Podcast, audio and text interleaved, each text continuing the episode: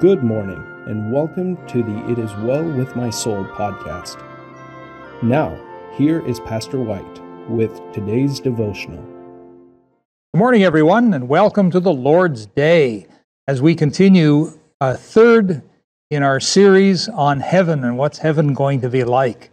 Well, another question that people sometimes have is Will there be any pain at all in heaven, uh, or any sort of suffering, or any kind of burden in heaven?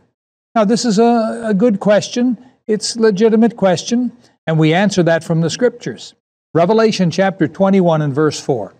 And God shall wipe away all tears from their eyes, and there shall be no more death, neither sorrow nor crying, neither shall there be any more pain, for the former things are passed away. Now, to be sure, this verse speaks of a time on earth after the millennial kingdom but it would equally apply to the very dwelling place of God in heaven. In 1 Corinthians, in chapter 15, verse 50, it says, Now this I say, brethren, that flesh and blood cannot inherit the kingdom of God, neither doth corruption inherit incorruption. We know that on earth there's pain and suffering and burdens, and these things are connected with the flesh. But Flesh and blood cannot inherit the kingdom of God. These things are done away with in heaven, so that's good to know. No more need for Tylenol, no more need to go to a chiropractor, no more need of any of these things. It's going to be wonderful, folks. Another question sometimes people ask Will there be any sort of sin or evil in heaven?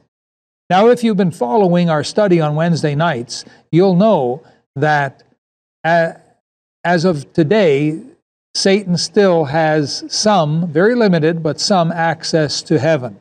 Although he cannot commit a sin there, but he goes there to accuse the brethren. One day soon he'll be cast out.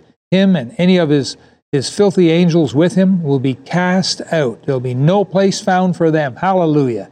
But this question remains Will there be any sort of sin or evil in heaven? And again, Revelation chapter 21, verse 27. And there shall in no wise enter into it anything that defileth, neither whatsoever worketh abomination or maketh a lie, but they which are written in the Lamb's book of life. Now, once again, I'd like to say that this verse deals more specifically with the eternal state after the thousand year reign of Christ. We call it the millennial kingdom, but its principle is true for heaven. Sin cannot enter into heaven. Otherwise, it's no longer a place of perfection and beauty. God would not allow sin into heaven. Now, a third question that people have. And again, please understand that you might think that these are simplistic in nature, but that's all right. That's all right. These are good questions. Another question is Will we experience joy and happiness in heaven? Joy and happiness. Now, for this, I'm going to read three scriptures. The first one is in Luke 15:10. Likewise, I say unto you, there is joy in the presence of the angels of God over one sinner that repenteth. And so right away, we see that there is joy in heaven. Now, Romans chapter 14 and verse 17. For the kingdom of God is not meat and drink, but righteousness and peace and joy in the Holy Ghost. Once again, we see the presence of joy connected with God and the Holy Ghost. And now, Revelation chapter 18, verse 20. Rejoice over her, thou heaven, and ye holy apostles and prophets, for God hath avenged you on her.